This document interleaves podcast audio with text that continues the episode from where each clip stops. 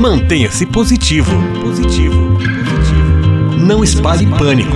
Não espalhe pânico. Espalhe fé. Coronavírus. Juntos iremos vencer.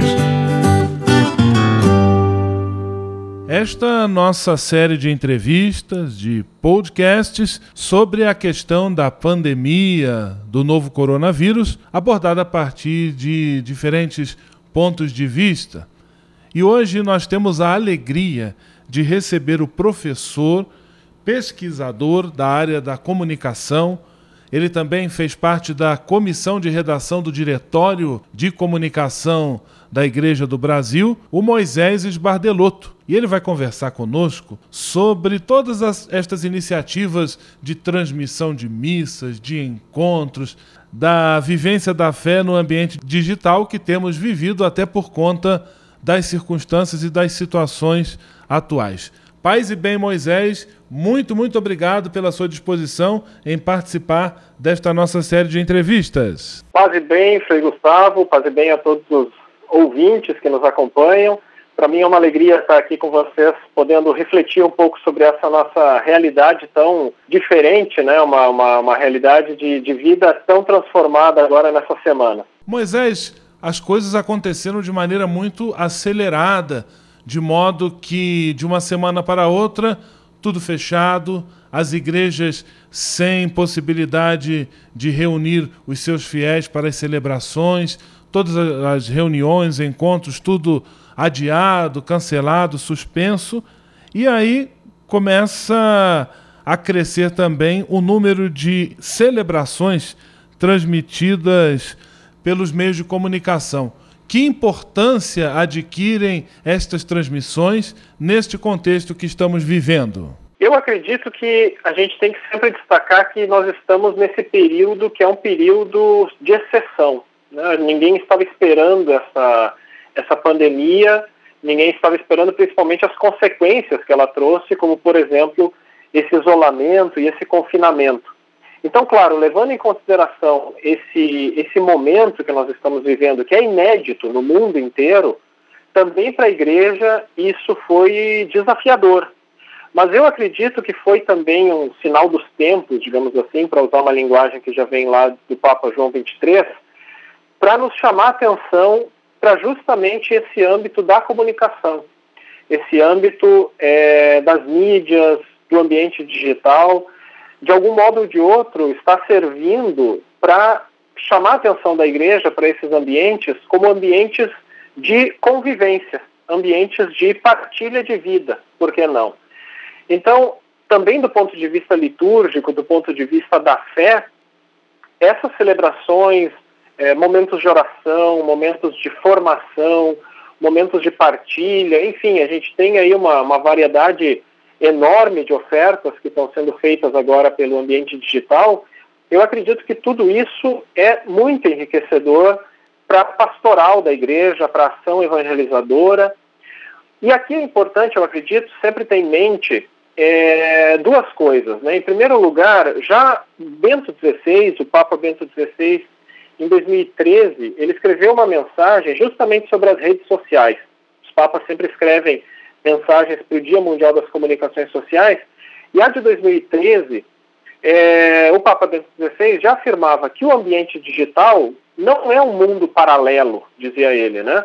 nem um mundo puramente virtual. Quer dizer, por quê? Porque nesse ambiente digital é o ambiente também onde nós vivemos, estão pessoas humanas aí, é a realidade nossa do cotidiano, onde nós estudamos, nós compramos, nós nos relacionamos de, em termos de trabalho e também, por que não, nós podemos viver algumas práticas da nossa fé.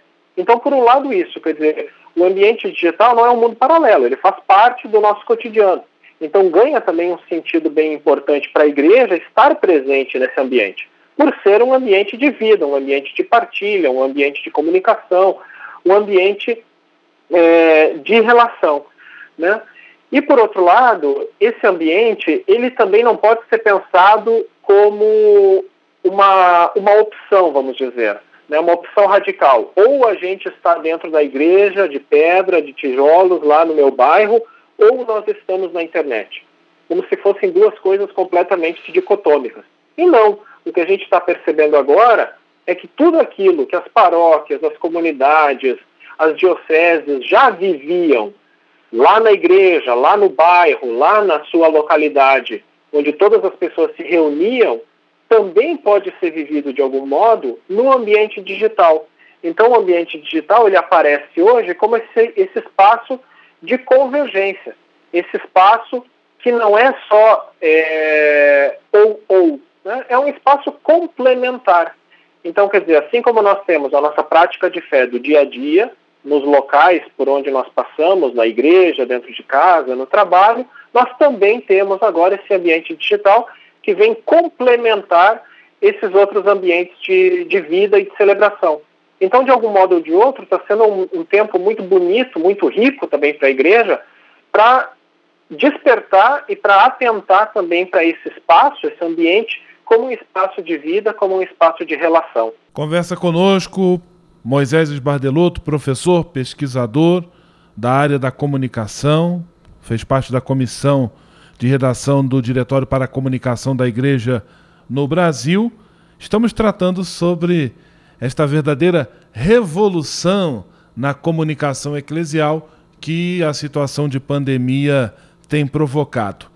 Moisés, em relação à caminhada da pastoral da comunicação, tanto em termos da igreja no Brasil, como também na sua capilarização em cada comunidade, em cada paróquia, o que que esse momento pode significar? Eu acredito que esse momento ele vai ser um, um despertar, né? vai chamar a atenção da igreja em geral, seja do clero, seja dos religiosos e religiosas, dos leigos e das leigas, e também de todas as comunidades em geral, para a importância desses espaços, espaços midiáticos, os espaços digitais, como espaços é, de relação. Né? E também, do ponto de vista da pastoral da comunicação, vai chamar a atenção, especialmente de algumas dioceses, é, de algumas paróquias, que talvez pensavam na pastoral da comunicação como uma mera pastoral de produzir materiais, produzir um jornal, produzir, enfim, é, panfletos, etc., talvez eles vão poder despertar e, e entender que a pastoral da comunicação é uma pastoral fundamental para a vida da igreja hoje.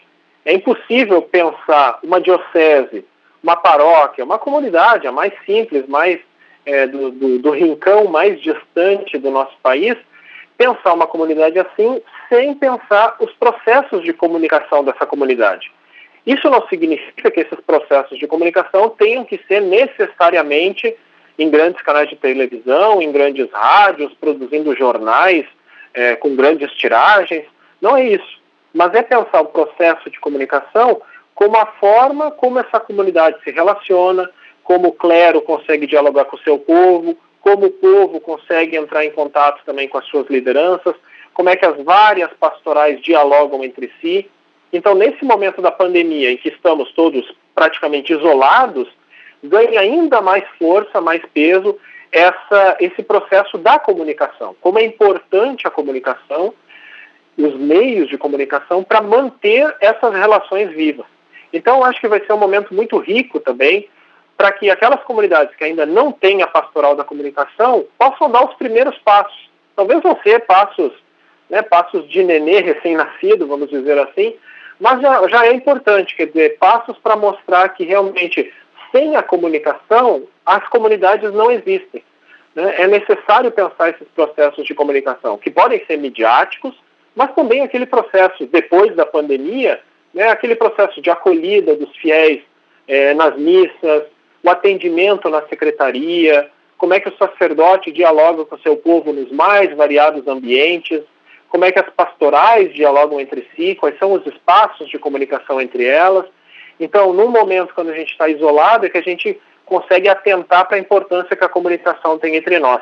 E para aquelas comunidades dioceses que já têm uma PASCOM ativa, é, produzindo materiais, articulando as comunidades, promovendo também momentos de espiritualidade, eu acho que esse momento agora do nosso isolamento, nessa quarentena que todos estamos vivendo, vai ser um momento muito bonito também para repensar novas modalidades, novos métodos, sermos mais criativos ainda para poder fomentar essa vida de comunidade que certamente não morreu por causa do isolamento. Ao contrário, a gente sente ainda mais necessidade de estar em relação, de conversar com o nosso irmão e irmã de caminhada, partilhar a fé. Só que agora a gente se sente então desafiado positivamente a inventar, criar métodos novos, é, recorrendo então a essas maravilhas da técnica. Né? O próprio Concílio Vaticano II, num dos no decreto Interbirífica, o primeiro documento de um concílio sobre a comunicação,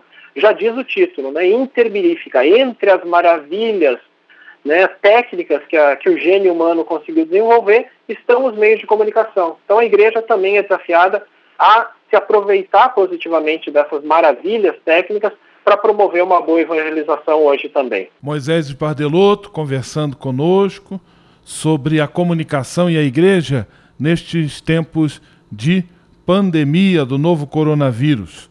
Moisés, e quais seriam os principais cuidados que você, como especialista em comunicação, recomendaria para as pessoas, as paróquias que estão adotando esta prática das transmissões, especialmente das transmissões da Santa Missa? Eu acredito que aí nós temos que partir de um pressuposto, né? Tudo que nós estamos organizando agora como igreja, nas pequenas comunidades, nas grandes dioceses, arquidioceses, sempre são, como eu disse antes, processos de comunicação.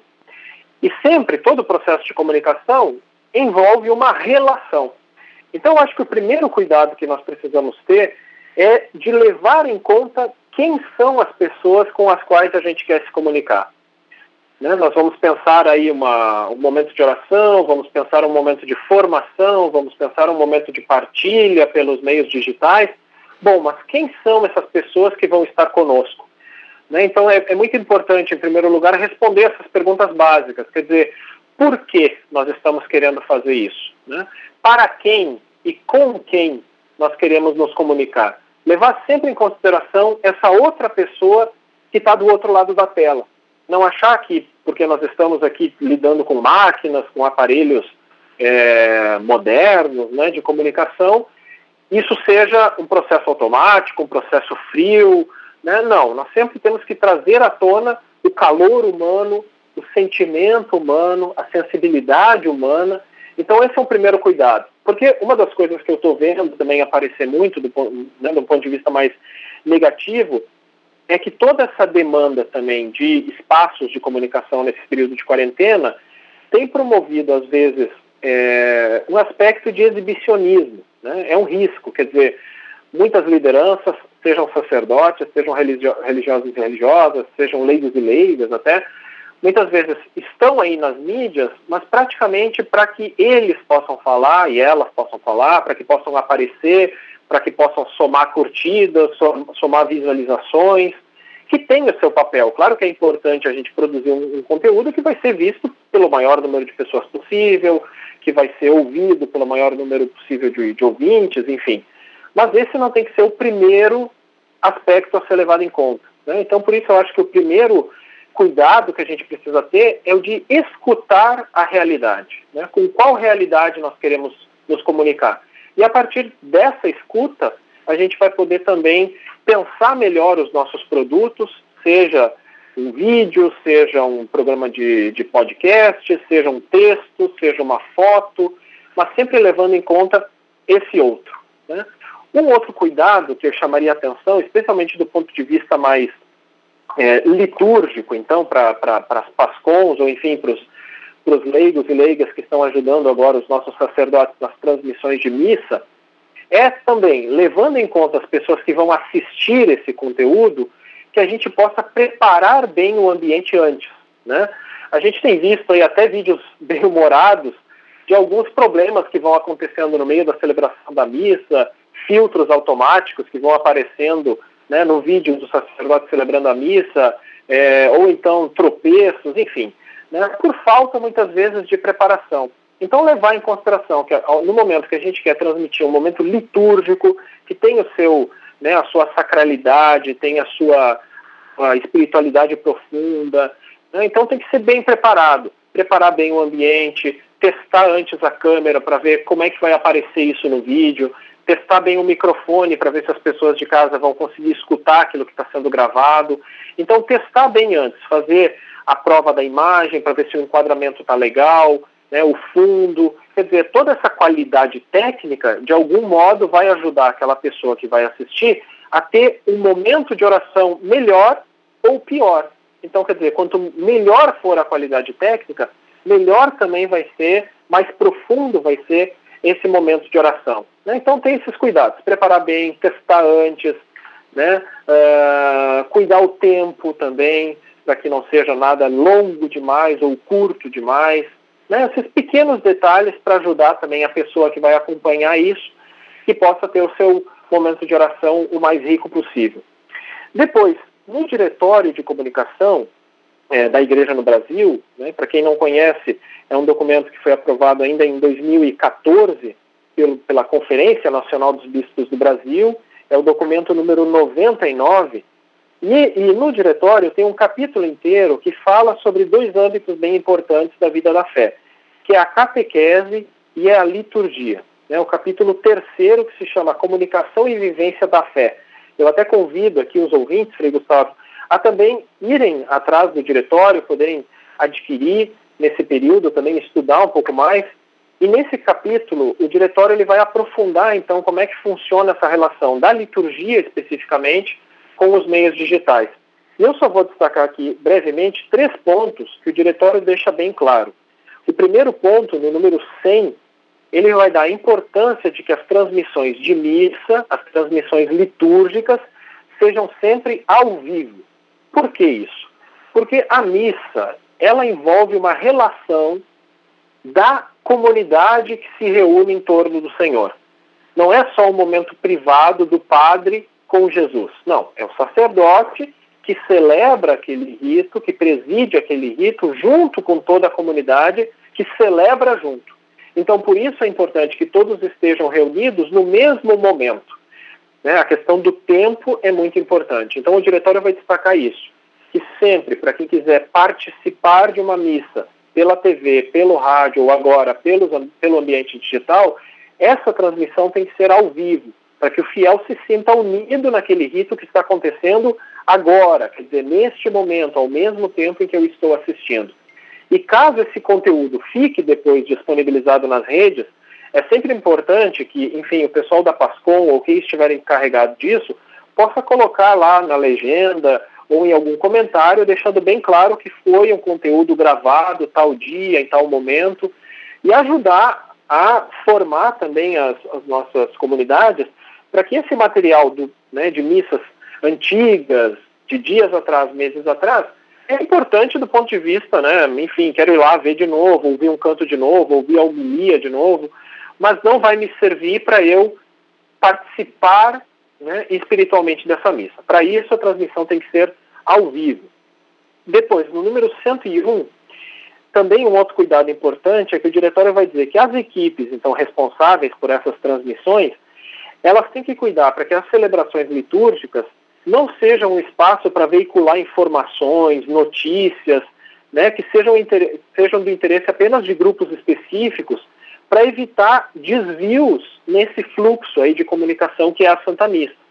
Né? Então, o espaço litúrgico de uma transmissão de missa, tomar esse cuidado para que não seja divulgado, enfim, alguma coisa que é bem ali de interesse só daquela comunidade, ou então algum anúncio de enfim, de alguma festa, de alguma arrecadação de dinheiro, cuidar um pouco, né, para que aquela transmissão do momento do espaço litúrgico seja efetivamente voltado para a espiritualidade da pessoa, né? E um último ponto, número 102, que o diretório vai chamar a atenção, é que para essas para que essas transmissões também pelos meios de comunicação, elas não se convertam em mero espetáculo. Né? Eu já falei um pouco isso antes, quer dizer, e diz aqui, e que também não se apresentem como marketing ou performance artística do ministro que a preside ou proclama a palavra, bem como dos músicos, cantores e de outros envolvidos. Né? De novo, a transmissão de momentos litúrgicos tem que ser para favorecer a oração da comunidade. É a comunidade que se reúne diante do Senhor. Então não pode ser um espaço ali de exibicionismo, de marketing, de produtos, de, de enfim, do que quer que seja, né, mas zelar para que seja realmente um momento que, através do sacerdote, dos cantos, dos leitores, Deus possa estar se comunicando com aquele fiel que vai estar assistindo isso e o fiel, por sua vez, possa estar dialogando com Deus. Né? Esse, esse cuidado, esse zelo também nas transmissões desses momentos litúrgicos. Moisés Esbardeloto, professor, pesquisador da área de comunicação, também um agente de pastoral, conhecedor da vida da igreja, engajado na vida de fé. Eu quero agradecer a sua participação, sempre com muita generosidade, com muita competência e clareza, nos dando uma verdadeira aula de comunicação e vida na igreja. Muito obrigado a você, que Deus abençoe e ilumine a sua missão. Conte sempre conosco. Um grande abraço, paz e bem. Paz e bem, Frei Gustavo. Eu que agradeço por esse momento aqui de diálogo, a atenção, a escuta de todos os ouvintes. E mando aqui o meu abraço também à distância nesse tempo aí de quarentena, para que a gente possa também, na força da fé, superar esse, esse momento difícil aí e de isolamento que estamos vivendo. Mas sem perder de vista que mesmo à distância podemos continuar sendo comunidade. Um grande abraço a todos e a todas. Mantenha-se positivo. Positivo. Não espalhe pânico. Não espalhe pânico. Espalhe fé. Coronavírus. Juntos iremos vencer.